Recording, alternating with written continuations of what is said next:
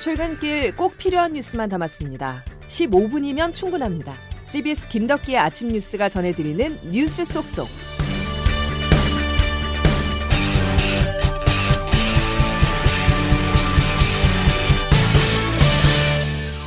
여러분 안녕하십니까? 2월 2일 김덕기 아침 뉴스입니다. 역대 최다라는 말 코로나19 오미크론 변이가 확산하면서 연일 드리고 있습니다. 오늘도 역대 가장 많은 2만 명에 달하는 신규 확진자가 나올 것으로 보이는데요.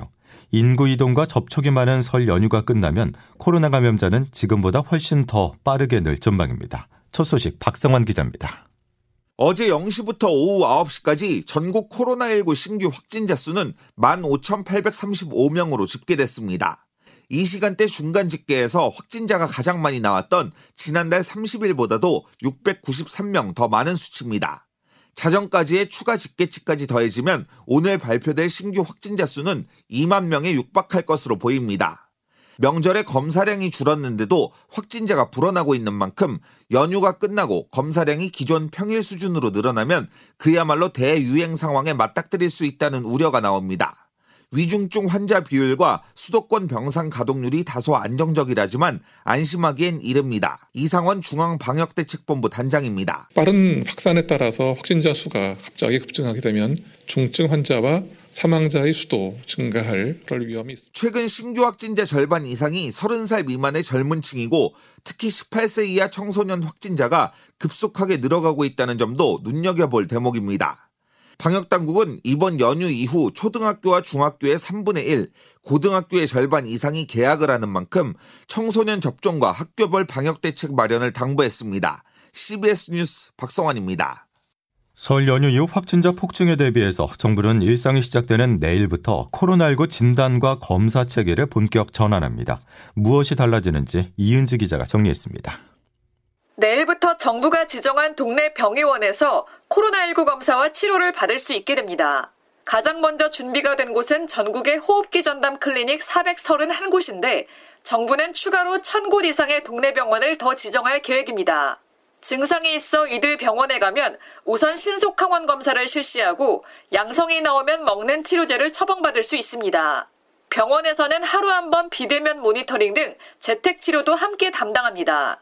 동네 병원이 밤에 문을 닫더라도 의사의 집으로 연락을 취할 수 있는 온콜 제도도 시행됩니다. 중앙재난안전대책본부 권덕철 1차장입니다. 궁극적으로 별도의 특화된 의료 체계가 아니라 일상적인 우리 체계 의료 체계 내에서 코로나19를 대응하도록 의료 체계를 전환해 나가겠습니다. 코로나 진단과 치료가 가능한 병원은 건강보험 심사 평가원과 코로나19 홈페이지, 포털 사이트 지도 등을 통해 확인할 수 있습니다. 다만 정부는 60세 이상과 기저질환자, 50대 미접종자 같은 위험군은 종합병원 등에서 집중 관리하겠다는 방침입니다. CBS 뉴스 이은지입니다. 설 연휴 마지막 날인 오늘 귀경 차량에 몰리면서 정체가 시작됐습니다. 오전 7시 기준으로 부산에서 서울 요금소까지 5시간, 목포에서는 4시간, 광주와 대구에서 3시간 30분, 강릉에서 출발을 하면 2시간 40분이 각각 소요됩니다. 한국도로공사는 귀경 방향 정체가 오후 4시에서 5시 사이에 절정에 달하고 오늘 밤 10시가 넘어서야 풀릴 것으로 예상했습니다. 우리나라를 위협하는 소식으로 넘어가겠습니다. 북한이 미사일을 통해서 도발을 하고 있다면 일본은 역사 도발에 나섰습니다. 조선인 강제 노역 현장인 사도광산에 일본 정부가 유네스코 세계 문화유산으로 등록하기 위해서 추천서를 어제 제출했는데요. 당연히 일본 정부는 일제 강점기 역사를 지운 채 세계 유산 등록을 추진합니다. 우리 정부는 강하게 반대하고 있어서 국제 무대에서 한국과 일본의 역사 논쟁이 다시 한번 펼쳐질 전망입니다. 장성주 기자입니다. 일본 정부가 결국 사도광산을 유네스코 세계 문화유산 후보로 공식 추천했습니다. 17세기 세계 최대 금강이자 수작업으로 금을 채취한 유적이라는 게 일본이 세계유산으로 추천하는 이유입니다. 하지만 일본 제국주의 시대 조선인 강제동원의 증거는 명백합니다. 당초 우리나라의 반발로 한 발 물러섰던 일본은 역사전쟁을 피해선 안 된다는 아베 신조 전 총리의 강경 발언에 갑자기 입장을 바꿨습니다. 올 여름 국회 상원인 참의원 선거를 앞두고 보수 지지층 결집을 노린 것이란 분석입니다. 우리나라 정부는 민간합동 테스크포스를 꾸려 적극 대응하겠다는 입장으로 내년 여름 최종 결론 전까지 일본과 외교전이 불가피할 전망입니다. 또 사이버 외교 사절단 반크도 일본의 역사 왜곡을 알리는 캠페인에 나설 예정입니다. 다만 일본 언론의 비판도 일본 정부로선 부담이 될 것으로 보입니다. 마이니치 신문은 일본이 세계유산 등재 때 당사국 간 협의를 중요하게 여기는 심사제도를 만들어 놓고 한국의 반대에도 강행하는 건 오히려 국익을 해치는 것이라고 비판했습니다. CBS 뉴스 장성주입니다. 점차 도발 수위를 높이고 있는 북한에 대응하기 위해서 한미일 공조가 중요합니다. 하지만 방금 들으신 것처럼 사도광산을 놓고 한일 양국이 첨예하게 대립하면서 공조에 물음표가 붙는데요. 조 바이든 미국 대통령은 오는 5월에 한국과 일본 방문에 조율하고 있습니다. 바이든 대통령의 입장에 따라 한일 관계는 풀릴 수도 더 꼬일 수도 있다는 분석입니다. 워싱턴에서 권민철 특파원입니다. 한일 갈등은 한일 두 나라 정부만큼이나 미국 정부에게도 난제입니다. 중국의 팽창, 북한의 위협에 맞서기 위해선 한미일 삼각 공조가 필수인데 한일 역사 갈등은 이런 삼국 간 협력을 삐걱거리게 하는 요인입니다. 사도광산 문제가 미국과도 관련돼 있는 이유입니다. 일본도 문화유산 등재 추진 발표 직전에 미국에게 미리 알렸습니다. 미국 정부 이 문제에 공식 반응 없습니다. 한일 역사 문제에 대해선 늘 입장이 없다는 게 입장입니다. 미국 언론도 아직은 무관심이지만 오늘 인터넷 매체 블룸버그는 일본 쪽에 기운 듯한 보도를 했습니다. 사도광산 역사가 4세기인 반면 한국인 강제노동은 35년밖에 안 되는 작은 부분이라는 겁니다. 미국에게 한일 두 나라 가운데 더 가까운 나라는 일본이라는 현실이 반영된 기사입니다. 이런 가운데 미국 정부는 5월 바이든 대통령의 일본, 한국 방문을 추진 중입니다. 일본은 대중국 협력체인 미일, 호주, 인도, 즉 쿼드 협력 문제, 우리나라는 새 대통령과 중국, 북한 대응 협력 위해서입니다. 더불어 한미일 삼각 공조 강조할 게 분명합니다. 일본은 미국의 눈치를 보면서 사도광산 등재 위한 외교적 노력 전개할 겁니다. 우리는 대통령이 누가 되냐에 따라 사도광산 문제 해법의 궤적이 달라질 수 있습니다. 이것이 우리에게 숙제로 보입니다. 워싱턴에서 CBS 뉴스 권민철입니다. 국산 K9 자주포의 2조 원대 이집트 수출이 10여 년 만에 성사됐습니다. 방위사업청은 하나 디펜스가 이집트 현지에서 양국 주요 관계자들이 참석한 가운데 K9 자주포 수출 계약에 최종 서명했다고 밝혔습니다. 계약금은 지난달 호주와 체결한 K9 자주포 수출 금액의 약 2배 수준인 2조 원 이상으로 한국의 방위산업인 K방산의 세계적인 경쟁력이 다시 한번 확인됐다는 평가가 나오고 있습니다. 설 연휴 마지막 날인 오늘 더불어민주당 이재명 후보와 새로운 물결 김동연 후보가 CBS 주간 양자 토론을 벌입니다. 대선의 35일 앞두고 후보 간 첫 토론인데요. 오늘 저녁 CBS 라디오와 유튜브를 통해서 생중계됩니다. 보도에 조태인 기자입니다. 더불어민주당 이재명 후보와 새로운 물결의 김동연 후보 간 1대1 정책 토론이 열립니다. 토론회는 오늘 저녁 6시 25분부터 8시까지 95분간 CBS 라디오 98.1과 유튜브를 통해 생중계되며 사회는 CBS 시사 프로그램 한판 승부에 박재용 아나운서가 맡게 됩니다. 앞서 국민의힘과 민주당 간 양자 토론이 무산되면서 두 후보의 오늘 토론회가 이번 대선 후보들 사이에 첫 토론이 됩니다. 주제는 경제와 정치, 외교 안보, 세계 정책 분야로 토론 진행 방식 등은 오늘 추가적으로 협의하기로 했습니다. 이번 토론회는 대선 후보 간 첫 토론회로 여론의 주목도를 높일 수 있는 한편 이 후보 입장에서는 정책 토론을 통해 윤석열 후보와의 차별화를 둘 수 있습니다. 박찬대 민주당 선대위 수석 대변인입니다. 네가티브만 하겠다고 생떼를 쓴 윤석열 후보와는 차원이 다른 합의 사항입니다. 김 후보 입장에서는 낮은 지지율로 TV 토론회에 참여할 수 없는 한계를 극복하면서도 정책 역량을 보여주는 등 자신을 알릴 수 있는 기회가 될 수 있습니다. 이번 양자 토론을 계기로 향후 양측의 연대 여부도 주목받고 있습니다. CBS 뉴스 조태임입니다. 전국에서 유일하게 의과대학이 없는 지역이 전남입니다. 광양이나 여수에는 산업단지가 몰려 있죠. 큰 병원이 없기 때문에 사고를 당해도 당장 갈 수 있는 대학병원이 없습니다. 2년 전 의료계에 강한 반대로 무산됐었던 전남 지역 의대 설치 논의가 대선을 타고 다시 부상하고 있는데요.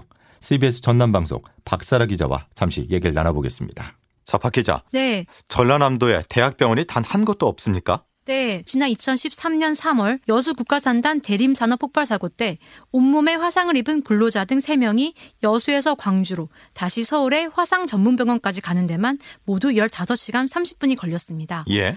골든타임을 놓친 이 근로자들은 8년이 지난 지금도 치료를 받고 있습니다. 최간식 민주노총 여수시 지부장의 말 한번 들어보시죠. 손이나 다리나 이런 데가 많이 다치니까 대부분 동부권에서 해결이 안 되고 광주권까지는 가지요. 여기서 치료하기 어렵다라고 하는 것이 아주 널리 퍼져 있기 때문에 실제로 전남 동부권의 중증 응급 환자 비율은 19.1%로 전국에서 가장 높습니다. 어. 이렇다 보니 응급 또는 중증 환자가 생겼을 때 골든타임을 놓쳐 사망에 이르는 경우도 발생합니다. 예. 그래서 정부가 공공의대를 설치하기로 했었는데 의료계 반발에 부딪혀서 지금은 중단된 상태죠. 네. 정부는 원래 올해부터 10년 동안 의대 신입생 4천 명을 더 늘리고 이 중 3천 명은 지역 의사로 선발한다고 밝혔습니다. 예. 그러려면 의대를 더 만들어야 되고 전남같이 의대가 없는 지역은 의대가 생기겠구나 해서 신설 논의가 본격화되는 듯 했습니다. 예. 하지만 의료계가 반발하고 나섰습니다. 의사를 너무 늘리면 의료질이 저하된다. 지역에 의사가 없는 이유는 의사 수가 부족한 게 아니라 수도권 쏠림 현상 때문이다. 이런 논리로 파업까지 선언했었는데요. 당시 코로나 상황으로 의료 대응이 시급했던 정부는 의료계 요구를 받아들이게 됩니다. 예. 결국 발표 두 달 만에 의대 유치 논의는 기약 없이 멈춰서서 지금까지 지지부진한 상태입니다. 자, 그렇지만 최근 대선 후보들이 잇따라 의대 설치 공약을 내놓고 있어서 기대감이 다시 높아지겠군요. 네. 이재명 더불어민주당 후보는 지난해 말 공공의료 확충 정책 공약을 발표했는데 의대 신설 내용이 포함됐습니다. 윤석열 국민의힘 후보는 전남대 의대 분원 설치를 제안하면서 전남에 의대가 필요하다는 데는 동의했습니다. 예. 이렇게 대선 후보들이 공약으로 의대를 신설하겠다는 방안을 내놓으면서 의과대학 유치가 차기 정권에선 이뤄질지 기대를 모으고 있습니다. 네, 여기까지 박사라 기자였습니다. 어제 오후 2시 50분쯤 경기도 시흥시 금이동의 한 공장 컨테이너에서 불이 났습니다. 불은 약 1시간 만에 꺼졌지만 컨테이너 안에서 공장 직원인 베트남 국적의 30대 남성 한 명이 숨진 채 발견됐습니다. 경찰과 소방당국은 공장 관계자 등을 상대로 정확한 화재 경위를 조사하고 있습니다. 다음 소식입니다. 우리나라 축구대표팀이 축구종과 잉글랜드도 하지 못했던 10회 연속 월드컵 본선 진출을 이뤄냈습니다. 김동욱 기자가 보도합니다. 한국 축구가 또 하나의 기록을 만들었습니다. 전 세계에서 5개 국가만 가지고 있던 10회 연속 월드컵 본선 진출 기록. 오늘 새벽 카타르행을 확정하면서 10회 연속 월드컵 본선 무대에 나서는 여섯 번째 국가가 됐습니다. 파울루 벤투 감독이 이끄는 대표팀은 시리아와 아시아 최종 예선 8차전 원정 경기에서 2대 0으로 승리했습니다. 후반 8분 김진수가 헤더 선제 골을 터뜨렸고 후반 26분에는 권창훈이 시원한 왼발 중거리 슛으로 추가골을 만들었습니다. 6승 2무 승점 20점을 기록한 우리 대표팀은 승점 9점 3위 아랍에미리트와 격차를 11점 차로 벌렸습니다. 이로써 남은 두 경기 결과와 상관없이 최소 조 2위로 월드컵 본선에 진출했습니다. 10회 연속 본선에 진출한 국가는 초대 대회부터 22회 연속 진출한 브라질과 독일, 이탈리아, 아르헨티나, 스페인, 그리고 한국이 전부입니다. CBS 뉴스 김동욱입니다. 일본 축구 대표팀은 어제 사우디아라비아와 카타르 월드컵 아시아 지역 최종 예선 B조 8차전 홈 경기에서 2대 0으로 승리해 조 2위를 유지했습니다. 사우디는 최종 예선 첫 패배를 당하면서 본선 진출을 확정하지 못했고 경우에 따라서는 일본에게 조 1위를 넘겨줄 가능성도 생겼습니다. 또 박항서 감독이 이끄는 베트남 축구 대표팀은 홈 경기에서 중국을 3대 1로 꺾고 베트남 축구 역사상 처음으로 최종 예선 첫 1승을 기록했습니다. 김덕기 아침 뉴스 여러분 함께하고 계십니다. 이제 기상청 연결해 오늘 날씨 알아보겠습니다. 김수진 기상 리포터. 네, 기상청입니다. 예. 막바지 귀경길에 날씨로 인한 불편 없을까요? 네, 설 연휴 마지막 날인 오늘 다행히 별다른 눈비 소식은 없겠습니다만 어제보다 추위가 강해져서 귀경길 옷차림 한결 따뜻하게 하시는 것이 좋겠습니다. 현재 경기 내륙과 강원 내륙 산지, 충청 내륙, 경북 북부 내륙을 중심으로 한파 특보가 발효 중인 가운데 오늘 아침 파주가 영하 12.4도, 북춘천 영하 11.2도, 서울도 영하 6도의 분포로 어제보다 3.4도가량 더 떨어졌고요. 부산도 영하 1.4도로 영하권의 추위가 이어지고 있습니다. 특히 강추위 속에 어제 내린 눈이 그대로 얼어붙으면서 빙판길을 이루고 있는 곳이 많을 것으로 보이기 때문에 귀경길 교통 안전에도 각별히 유의하시기 바랍니다. 오늘 한낮 기온도 서울 원주 영상 1도, 청주 2도, 광주대구 5도의 분포로 평년 기온을 밑돌겠고 찬바람이 불어서 종일 춥게 느껴지겠습니다. 특히 내일 서울의 아침 기온 영하 7도, 모레 영하 8도, 주말 주일에는 영하 9도까지 떨어지는 등 주 후반으로 갈수록 추위는 더욱더 강해 질 것으로 보여서 대비를 잘 해주셔야겠습니다. 그리고 당분간 비교적 맑은 날씨가 이어지겠습니다만 금요일 밤 호남 서부를 시작으로 주말에는 호남과 제주도에서 눈이 다소 내리겠습니다. 날씨였습니다. 최근 정치권의 공방을 보면서 토론 보기가 참 힘들다라고 생각하셨을 겁니다. 그런데요, 그 어렵다는 토론 CBS 갑니다. 민주당 이재명 대선 후보와 새로운 물결 김동연 후보가 오늘 저녁 6시 25분부터 치열한 정책 경쟁을 벌일 예정인데요. CBS 라디오와 유튜브 채널을 통해 방송됩니다. 여러분의 많은 기대와 참여 부탁드립니다. 자, 김덕기 아침 뉴스 여기까지입니다. 고맙습니다.